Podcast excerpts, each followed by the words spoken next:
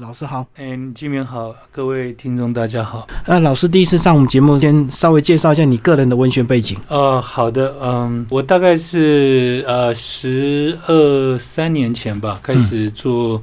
文学的创作。那在那之前，我其实就是从事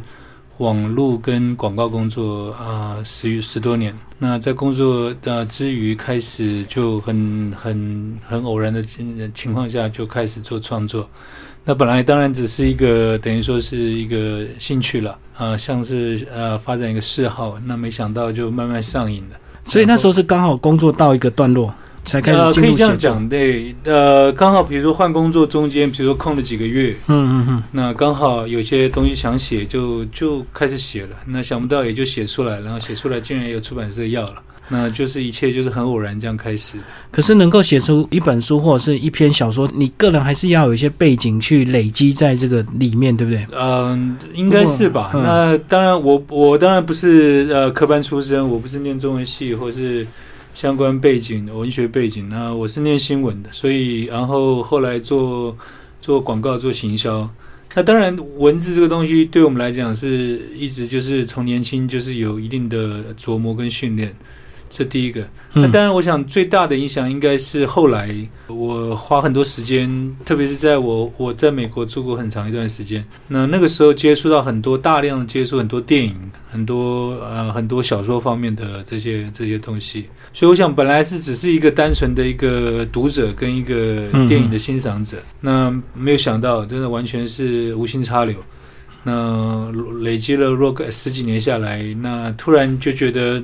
自己有东西想讲想写，那嗯那，也就也就开始做这件事了。就累积一些能量，就对，应想要该是可试看看。以讲，应该是这样讲。对，所以即使到今天，像我对我来讲，很多人也跟我聊到，就是说怎么怎么从事创作，怎么来写小说。那很多人都苦于说缺乏题材啊，缺乏故事。但这是这个东西对我来讲从来就不是问题。那可能就是像您刚刚讲的，我呃之前有很多能量，或者说这个过去呃看过的东西的累积，所以对我来讲，要要呃创造一个故事，从来不是一件很难的事情。所以当初是看电影看出这个呃想要创作的欲望，不是透过阅读嘛？我觉得阅读也是一个，也是有，也是一个。那这个出发点是电影，但是呃，比如说看了电影，你就会想去看它的原著原著小小说，所以就然后看了小说之后，然后你才发觉说，这个特别在欧美这一块，呃，是很大的一块。那就是说，我们当然这我们这边以如果以中文来对照的话。常常会分为文学性小说或者说大众类小说，可事实上这个分野呃没有那么清楚。OK 啊、我我个人接触，当然我我的我的启蒙可以说呃反而是英文的呃小说或电影比较多。嗯嗯，那我的经验是，其实好的电影或好的小说，其实不是分得那么清楚的。不是说文学小说一定是文字文学性高昂，但是就忽略了角色或忽略了故事。嗯那事实上，在我看过好的小说里面，不管是情节，不管是角色，不管是故事，不管是文字，其实都有一定的水准。呃嗯而不是说这个二分一的问题，所以对我来讲，这个是我的养成。嗯嗯嗯，那也是从在这个情况下，从电影那到小说，那我的我的就呃累积了蛮多的，所以那时候在美国工作的时候，就有大量的看电影，就对。可以这样讲。从嗯从念念研究所开始，后来到工作，因为我前后在纽约待了快十年，所以而且大概就是二十几岁，等于说养成的这个这个年纪，最青春精华的时刻，可以这样讲，嗯可以这样讲。那当然，你说到了四五十岁，当然我可能不建议大家去住纽约。可是，当你二十出头、二三十岁的时候，如果能够在那边待一段时间，然后你有兴趣吸收这一些文化嗯嗯，啊、相关的一些东西，其实确实是非常精彩。就是到纽约那个大熔炉跟大家交流一下，没错，没错，对，因为太多的东西可以吸收了。嗯嗯特别我那时候大概九零年代都在那里，很过瘾的那十年这样子。然后那时候有哪一些电影让你印象非常深刻，改变或者是甚至影响到现哦、在？太好了，这个话题我最喜欢了。那比如说我呃，马上可以想到几个，比如说那时候啊、我们翻《黑色追气令》嗯嗯啊，《Pulp Fiction》。泰伦提诺的的呃不是第一部，但是可以说让他很经典整个呃嗯成名作。那我记得那时候我们就在纽约啊、非常非常喜欢那部电影。那事实上，我想我们最近不是呃，从去年开始不是有个那个反性侵的一个 Me Too 的一个运动嘛？嗯嗯那一开始的不是那个那个资深的电影制片嘛？嗯啊、Weinstein 对不对？那很讽刺的是，事实上我们那时候九零年代在纽约的时候，那时候大家最崇拜的一个电影公司，就是他跟他的兄弟成立的，叫做 Miramax。嗯呃，后来卖给了 Disney。所以那呃，他那个时候就是那个公司做了很多，包括我刚刚讲的《Pulp Fiction》，还有很多、很多很酷的电影哦、就是兼具了商业性以及呃一些实验性、独立性，就是很过瘾的一些电影，拿了一堆、呃呃奥斯卡那十年，所以我那时候印象非常深非常深刻。嗯。Miramax 就是一个纽约的公司，对，对，所以所以当然那个时候，事实上他后来呃爆发出来的很多事情，在那个时候就发生了，只是当然那时候我们不知道。嗯对啊，那后来事实上很多跟他啊、就是出来谴责他的一些女演员，都是那个那个就是那个年代的女演员。那个时候正在拍片的那些人就对，对对所以我们都非常熟悉，也很错愕。所以过去隐忍到现在，然后终于有一个这个大的缺口，大家就会开始跟着提。是是是，所以真的是就是一都是 timing 的问题。嗯嗯嗯那撇开这些不讲，回到正题，就是那那十年，呃，透过电影，透过呃小说，嗯、就类型小说，不管是悬疑，不管是推理，嗯不管是犯罪，嗯，各方面。那所以我的我的我刚开始的创作也就是朝这方面。我一开始写的呃前两本是一个就是像是呃私家侦探的小说，所以包含的包含的犯罪，包含的推理。嗯嗯，所以刚开始的时候回到台湾，刚开始创作，很多人把我归类为推理小说家这样子。嗯可事实上，我的我的养成跟日本的那种本格式推理完全没有关系。可是那时候在写的时候，不会有面临一些文化冲击，或者是要这个呃调整的一个问题吗？因为你在美国影响这么深远，这样，这又是一个非常好的问题。这确实是我刚开始创作前，不敢说前十年，至少前五年碰到一个很大的挑战。嗯就是说，我一直觉得我我我要写成一个故事，就是从我所理解的这种西方的标准，其实我觉得还蛮 OK 的。嗯，可是我后来很快理解到，我跟读者之间有有一个离，距离，对啊特别就是本土的读者之间有一个距离。嗯那这个东西后来也是慢慢做调整。后来我到第三本，我写了一本叫做啊、宅女侦探桂香》，那这个就是尝试更贴近啊、这边的这边的口味，这边的。啊、我们讲市场好了、嗯 o k 那就是很纯粹的，就以一个台北的一个年轻女孩子嗯为为背景来发展的一些故事，那结果反应就比较好。那时候没有想到，干脆你就写英文小说。既然这个台湾读者呃 不认首先我那时候英文还没那么好，嗯嗯因为就说一般写英文跟你要用英文写小说，这完全是程度还是有差，对，嗯差蛮多的。对，那事实上，我后来是就是就去年好像去年初哦，应该说前年初了，我才要把我第一本第一本中文小说改写成英文，嗯然后在 Amazon 上面出版了。呀、所以我确实是出写了一本英文小说这样子。应该是后来这一两年慢慢有自信，才回头去翻自己的小说。没错，没错。那呃，很奇怪，我的我的英文程度并没有因为回到亚洲来好像退步啊，至少在写方面讲可能稍微弱一点，但但写呃书写方面反而有进步，这也是我自己蛮意外的一件事情。是应该平常收集资料或者是看资料，还是用还是直接看英文的吧？啊、是我这方面确实是呃资料上面收集上面，因为英文毕竟比较容易找。因为对，你上网啊、呃你要搜呃查英文的资料，绝绝对比中文的多或快很多。嗯嗯那呃，事实上讲到英文的东西，我还有一个习惯，这个跟我后来合作的一些呃一些同仁都有点不习惯，就是说我写大纲的时候，比如说我自己，比如说做笔记或是做故事的一些大纲干嘛，我一开始都用英文做，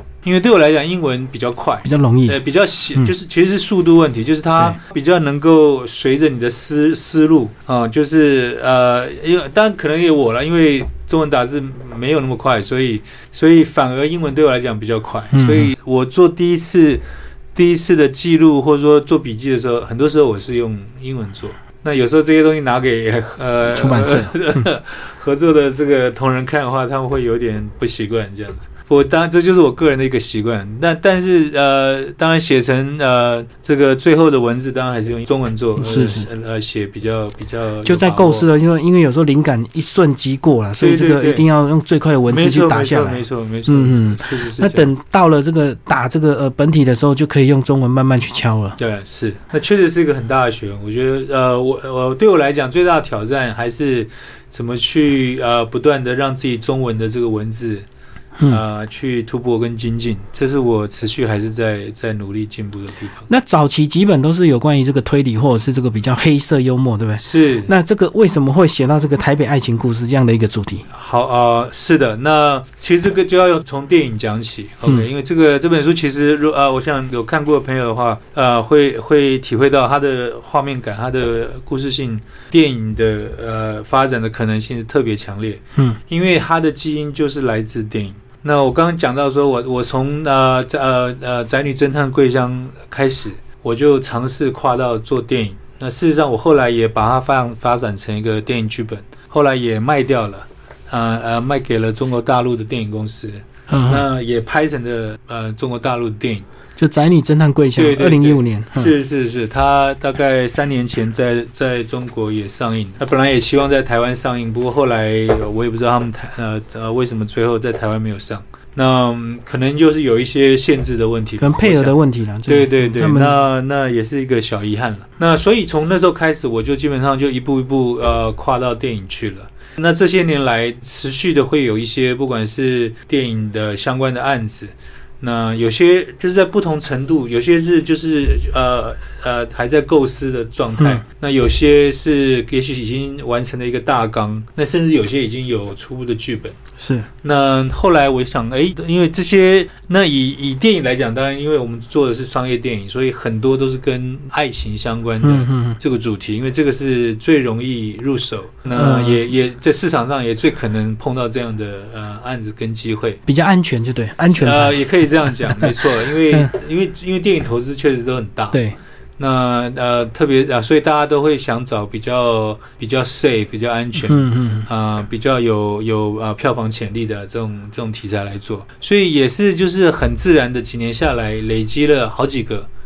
呃，跟这个主题，当然不只是这个主题，但是就是我挑出来这这个主题的一些一些东西啊，把它我整理写成。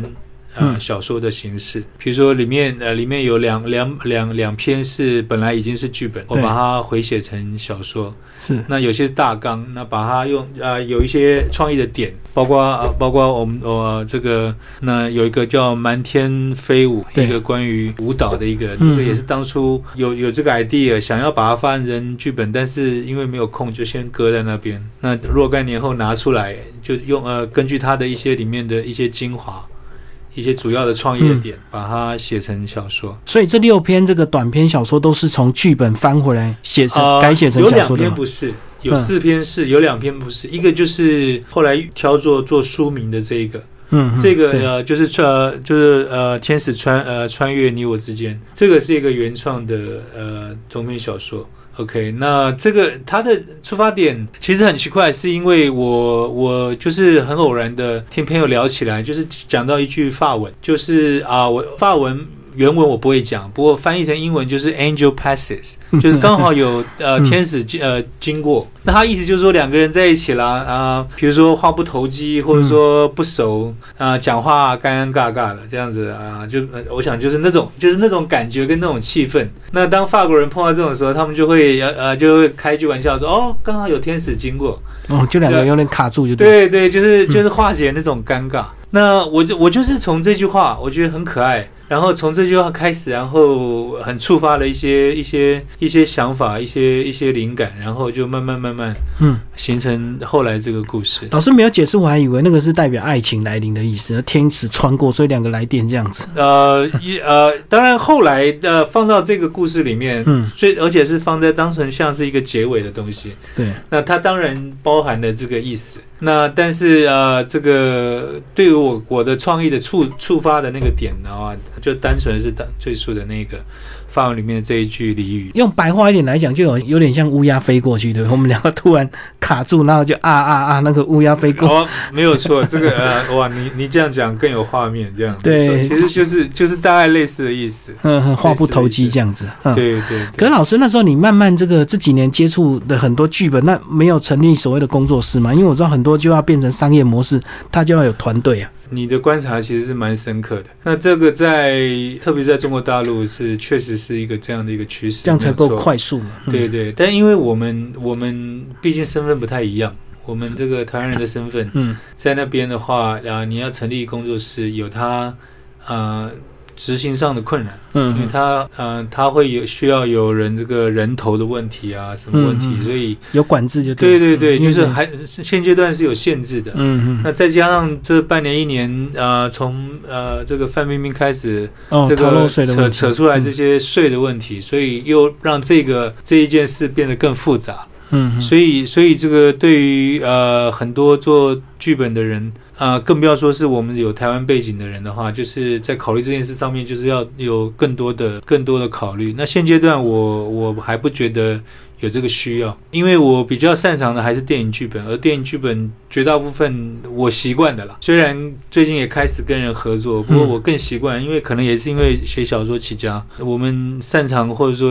呃喜欢的方式还是个人作业，所以做这种情况下变得也就相对单纯。就说呃，是不是要有一个工作室的架构在后面，就不是绝对的必要，至少现阶段啊，未来很难讲。一个人的好处就是，呃，他能够把一些想法都能够贯彻啦，不会这个两三个人接力，结果这个故事架构内容有一些偏差。是是，但是我们当然，呃，虽然有一点年纪，但我们还是还是要，就是随着这个时代，随着潮流，也是在在调整，在进步了。嗯嗯。那以以这个华文的这个影视业来讲，过去这几年一个新的潮流，很明显就是这个剧方面的这个发展。嗯，我们讲剧，我们已经不讲说一定是电视剧，它可能是网络剧。嗯，对对对，微电影都算了。对，就是就是说，不管就是以就是用剧跟电影的形式来讲，剧的这个呃量产出其实是多很多的，因为它相对投资还是偏比较偏低，然后也比较安全，也比较稳。对。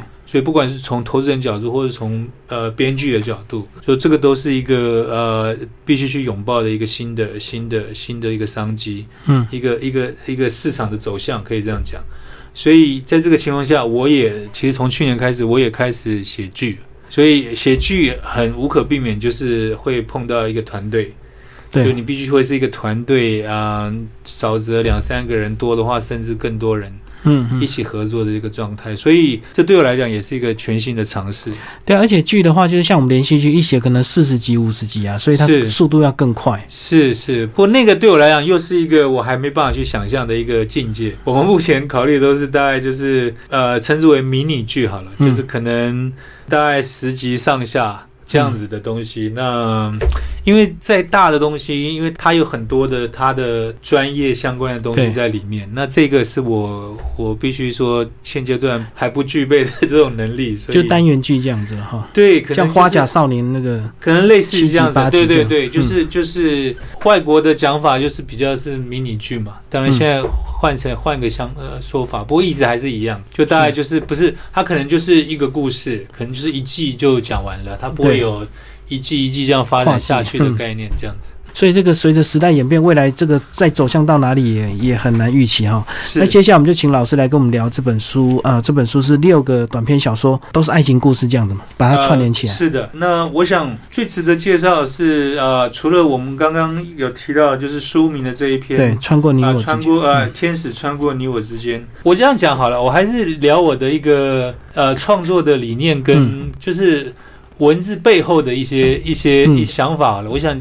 呃，如果有机会有听众看这本书，也许可以给你一些多一些参考的一些呃面向。好了，其实这本书呃，这个故事我很大一部分有像呃日本一个导演，我想大家都都很熟悉，就算不知道他的名字，对于他的最经典的一部电影都会呃很熟悉，就叫《情书》，岩井俊二的《情书》是。那其实我这个故事。某种程度就是向在向他以及向情书致敬。嗯。因为呃，因为你呃，这里面牵涉到几个元素，其实是有点是从那个故事里面抽出来的。比如说有呃，有有一个有一个他女主角爱的人死掉了。嗯，OK，那可是事实上他们俩的爱恋的背后有一个过去，这个过去牵涉到另外一个男生。嗯嗯 OK，然后然后这个男生阴错阳差，在这个过程中会重新跑出来。然后这个故事里面很大一部分他的角色之间的沟通也是透过信件，所以这些都是呃，我当然不是要去抄袭《情书》这个这个故事，那也完全没有这样的这个内容在里面。但是就是说，我们抽取它的一些这个故事里面一些精髓跟元素，嗯嗯，然后，把它做成另外一个完全不一样的故事。所以我想，这个如果看过《情书》，不管是小说或是电影的朋友，应该会呃有一点点似曾相识的一个经验。所以简单讲，就是一个两个男生跟一个女生的这个三个人之间的一个故事这样子。对对对，嗯嗯嗯是那从这个天使穿过你我之间，又带到这个呃有连贯性的，就但愿人长久，对不对？是的，他的角色是相关联的。这个是的。那《但愿人长久》他其实一开始他就是一个非常完整的电影剧。那事实上，不瞒你说，我现在也在在跟某些单位在谈这个版权啊，呃嗯，对，它反而是剧的版权，还不是电影的版权。嗯嗯。那我的创作的理念其实来自另外一部电影，呃，嗯。英国电影，我想呃大家可能也很熟悉，它是大概圣诞节呃期间最大家最容易放的一部电影，就叫做啊、英文叫《Love Actually》啊、然后中我们中文翻的很特别，叫《爱上您，爱上我》。OK，反正就是一个大堆头的。很多角色的，然后很多故事线，然后互相对的爱情故事对对，事串起大概，七八九对都有，呃，就是或多或少，或大或小，而且都是蛮大的卡司的。而且卡斯都非常精彩。对对对，那当然，对我们来讲，我们讲写故事，我们先不去考虑这些卡角斯的问题，问题嗯而是纯粹就是，但对我来讲，我就是这样的一个架构，它由非常多组的人物的不同的这个爱恋的关系，嗯堆积在集中在一个重要的节日来，呃，然后彼此之间可能互相有一些呃关联。呃嗯可能在生活中，你跟你可能是我的同事，我可能是你的亲戚，对，那或是怎么样啊？交错的或者是关系邻居，嗯就是交错，但是又没有那么的呃绑得那么紧，就是嗯好像每一个角色都要互相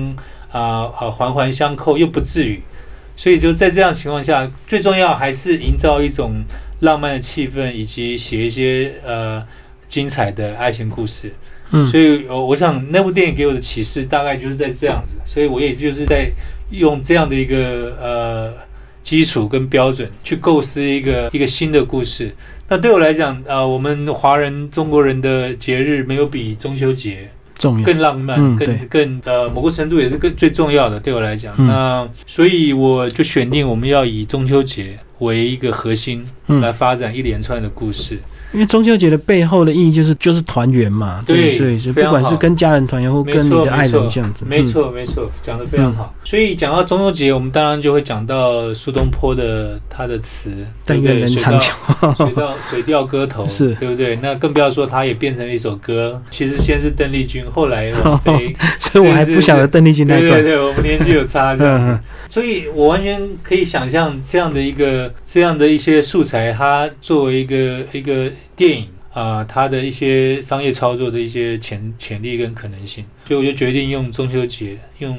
嗯、呃水调歌头来当元素，来呃呃设计了大概七八组对。不同的这个男女的关系，把它串在一起嗯这样子。不过既然这么多对，他就必然不可能每一对都是有所谓的幸福的结果，一定有人是团圆，有人最后还是单独一个人，或者是有人是失去的，对不对？没错，没错。嗯呃，对，我觉得这、这我想，因为我们毕竟要反反映现实的人生跟对对对社会。那如果你写的每一个每一个故事都 happy ending，都是这个大家都开心，然后都团圆，都最后在一起，我想其实反而会失掉一些它的力量哦、因为毕竟这是这是 fairy tale，这是童话故事，那嗯真实的人生绝对不会是这样子的。对。所以有失有得，有人分开来，有人意外的这个重逢，我觉得这样才才更能显得这个团聚的它的意义更重要。不过他们交错都是在从一个咖啡馆起，那为什么当初你会想要在这个咖啡馆做一个起点？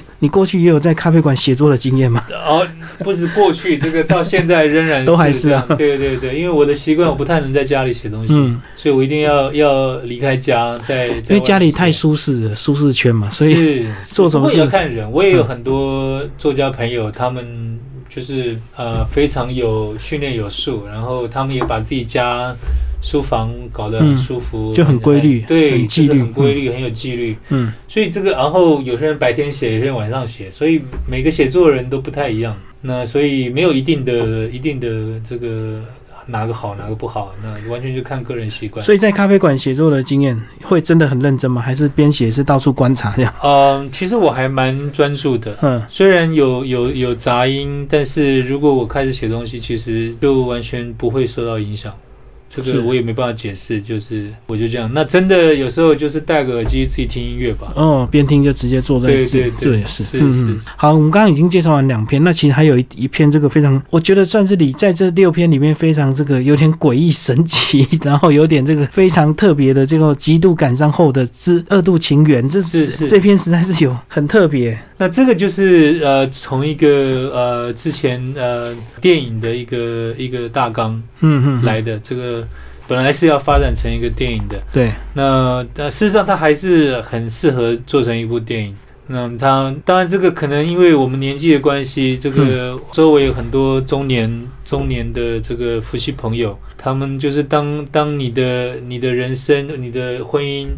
不管什么原因，比如说走入了一个低潮，或者走入了一个瓶瓶颈，各式各样原因，对吧？不同的婚姻，不同的夫妻，有可能有不同的原因。对，可能小孩，或者是可能长辈。对，那以这个故事来讲，当然就是因为他们失去了一个小孩。对，那所以造成了这个夫妻他们呃关系的一个极度的一个感伤、一个痛苦的一个状态，到最后就非常冷淡。对对，就是说你如何在这样的情况下。透过什么原因啊，或者说透过什么样的努力，让你愿意重新拾起呃这些我们讲碎片好了，嗯，你生命中的碎片，怎么来拼凑起来，把它重新拼起来，让它完呃再次的这个圆满。我想这个故事主要的精神在这边。当然，就是说我们设计上这个让他啊重新重新振作啊，重新努力的这个点啊，让当然是让他戏剧化，有点手法了，嗯，对，所以就是。增加它的戏剧性跟它的它的它的趣味性，就是要有新的刺激这样。对对，其实呃，其实虽然这是个虚构故事，可是某个程度，其实我们真实的人生不就是如此嘛？嗯，对不对？我们在不同的阶段，我们都需要都需要一些，不管是警惕，不管是鼓励，不管是刺激，让让我们愿意改变我们的思维或者说我们的行为，去做一些呃新的尝试、新的努力。对，透过一些新的事情，这个想起彼此的过去的美好，这样子。对对对。嗯，因为可能这个婚姻太久了，或者是遇到太感伤的事情，大家就有点像行尸走肉这样子。是是。嗯嗯。好，那其实还有一一篇这个短篇小说呢，就是这个老师过去这个非常算是比较熟悉的手法，对不对？有推理悬疑，然后对对犯罪，对对对对，这个是我总觉得说，既然我写，我总要总要放一篇这样的东西。嗯嗯。那事实上，这个是第二另外一个已经是完整剧本。嗯，女人花已经是电对女人花，那这是一一一首歌，这个原唱是那个梅艳芳。梅艳芳对，那当年年轻的时候很喜欢这首歌，那然后后来，当然我是先发展这个故事，后来写到写到后面发觉，其实这首歌很很适合，很耐听的。对对对，所以就就干脆就把它加进来，让它变成它的一个。等于说是它的片名吧。那事实上，这个也是我看到，特别这个呃，在日本呃日本小说里面，或者说日本电影里面，我们看过好几个这样的例子，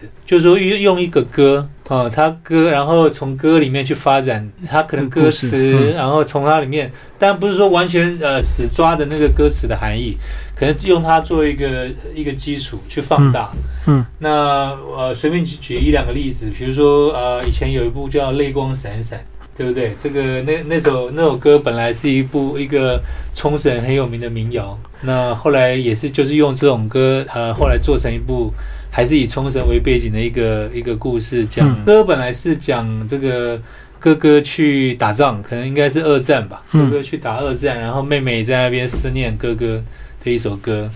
那后来电影他把还是把它做成一个呃这个兄妹的关系，但是是一个没有血缘关系的兄妹关系哦，所以所以后来对对，所以中间有一个很特别的爱爱情的元素在里面。所以这个是一个举举个例子，所以对我来讲，我也是呃尝试用一首歌《女人花》作为一个起点，作为一个一个一个刺激，然后把它发展成一个。后来竟然发生一个很不一样的故事。对啊，这个故事还蛮还蛮有这个画面性的，而且呃有一点这个呃算是黑色喜剧嘛，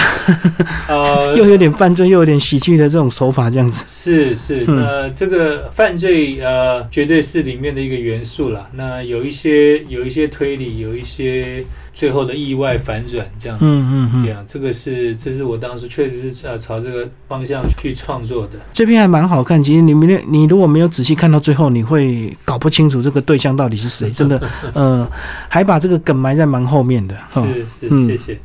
那当然，我要特别提最后这一篇。那最后这一篇，呃，阿美要出嫁，很短，我很意外，说怎么那么短？我以为是，呃，这篇要把前面五篇全部串联起来，没有没有，结果它还是独立的一篇。我后来决定，呃，临时塞呃加进去的。那这个首先它它的时空背景就跟其他都不太一样，其他其他几篇基本上就是在一个时空，就是我们现在的时空。